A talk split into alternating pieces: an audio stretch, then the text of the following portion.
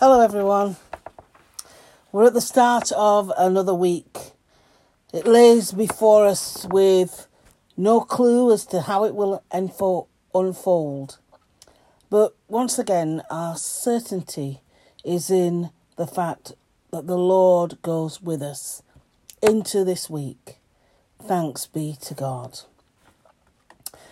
Our reading today is from Jeremiah chapter 20 as we continue in Jeremiah, verses 7 to 18. You deceived me, Lord, and I was deceived. You overpowered me and prevailed. I am ridiculed all day long. Everyone mocks me. Whenever I speak, I cry out, proclaiming violence and destruction. So the word of the Lord has brought me insult and reproach all day long. But if I say I will not mention his word or speak any more in his name, his word is in my heart like a fire, a fire shut up in my bones. I am weary of holding it in. Indeed, I cannot. I hear many whispering, terror on every side. Denounce him. Let's denounce him. All my friends are waiting for me to slip, saying, Perhaps he will be deceived. Then we will prevail over him and take our revenge on him. But the Lord is with me like a mighty warrior. So my persecutors will stumble and not prevail. They will fail and be thoroughly disgraced. Their dishonour will never be forgotten. Lord Almighty, you who, who examine the righteous and probe the heart and mind, let me see your vengeance on them, for to you I have committed my cause. Sing to the Lord, give praise to the Lord. He rescues the life of the needy from the hands of the wicked. Cursed be the day I was born. May the day my mother bore me not be blessed. Cursed be the man who brought my father the news, who made him very glad, saying, A child is born to you, a son. May that man be like the towns the Lord overthrew without pity. May he hear wailing in the morning, a battle cry at noon. For he did not kill me in the womb with my mother as my grave, her womb enlarged forever. Why did I ever come out of the womb? To see trouble and sorrow, and to end my days in shame? This is the word of the Lord. Thanks be to God. Well, that chapter is entitled Jeremiah's Complaint. And I wonder if anyone feels that Jeremiah's feelings about his world echoes our feelings about what is going on in parts of our world at times. Our feelings about when we um, feel that we've been um, treated badly or spoken badly against, or, you know, our character assassinated, uh, like it was for Jeremiah, because he was speaking the word of God and he was attacked for that. Um, so I wonder if any of that resonated with you. Anyway, um, let's see now what um, Bola Idu Oze has to say about this passage. And she has entitled it, I Cannot Stop Speaking the word. And the chosen verse is verse 9. But if I say I will not mention his word or speak any more in his name, his word is in my heart like a fire, a fire shut up in my bones. I am weary of holding it in. Indeed, I cannot. So Bola said, I was privileged to know a man who was persecuted as a young believer when he converted from Islam to Christianity. Not only was he converted, but he had a very strong sense of ministry and truly believed he was saved and called to propagate or share the gospel.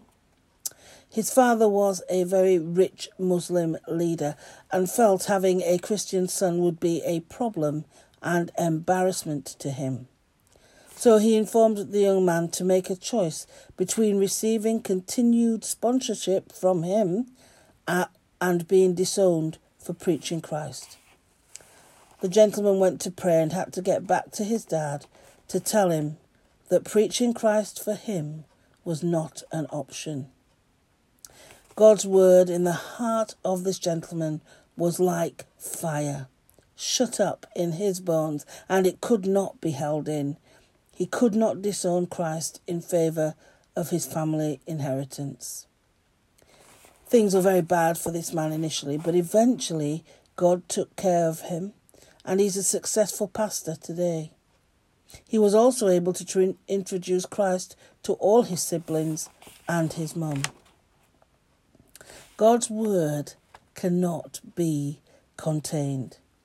Irrespective of the hardships around us, we can hold onto the word and speak God's word until the word helps us overcome our limiting or challenging environment.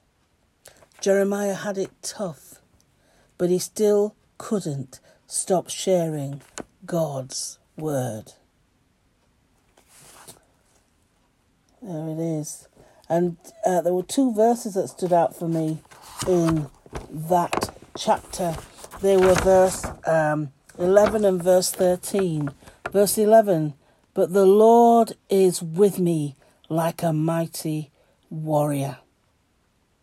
And verse 13 He rescues the life of the needy from the hands of the wicked. And that's the God that prevails. That's the God that gets us out of those situations where we feel that we are besieged and overcome by those around us. God rescues us from those situations. Others will not prevail when they try to attack us for doing God's work. So let's hold on to that, that God is with us like a mighty warrior and he comes to rescue the lives of the needy. So, Bola's uh, thought for today is think today of those who are oppressed on account of their religion. Let us pray. Lord, let my mouth declare your word without restriction, whatever comes in my way. Lord, in your mercy, hear our prayer.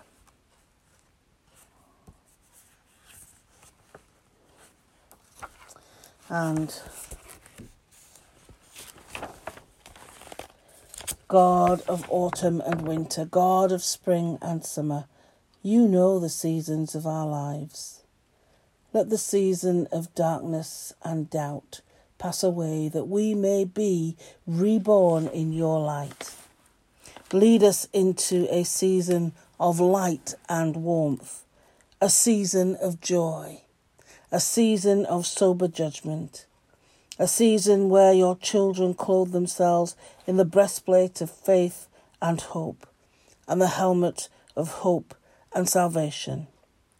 Help us put aside the ways of darkness and live as children of light. Lord, in your mercy, hear our prayer. In our parish prayers today, we pray for all who live and work in our parish of Sowerby Bridge. Lord, give all of us who live in this town the strength to carry on when everything seems, when we re- hear the news, read a newspaper, everything seems so bleak. And yet, when we know you, we know that there is always hope. So, Lord, we pray that you would give us the strength to carry on no matter what.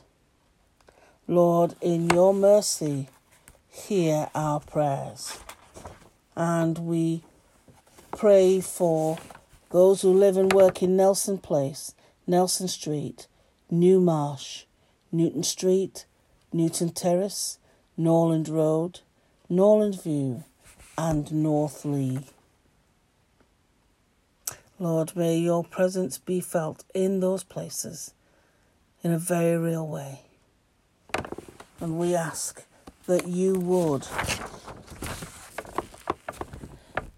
be with those uh, who need your protection like a mighty warrior, and that you would be with those who need, who are in need and needs rescuing by you. Lord, in your mercy, hear our prayer. Our prayers at 6 p.m. today is the focus is on schools and colleges, children and young people. we pray for all those involved in the shaping of young lives. We give God thanks for the sacrifice and commitment of teachers and all those involved in serving children and young people in education. We pray that all might be nurtured and cared for, and that every needful resource would be made available that all lives can flourish even in these difficult times, and that no one would be overlooked. Lord, in your mercy, hear our prayer.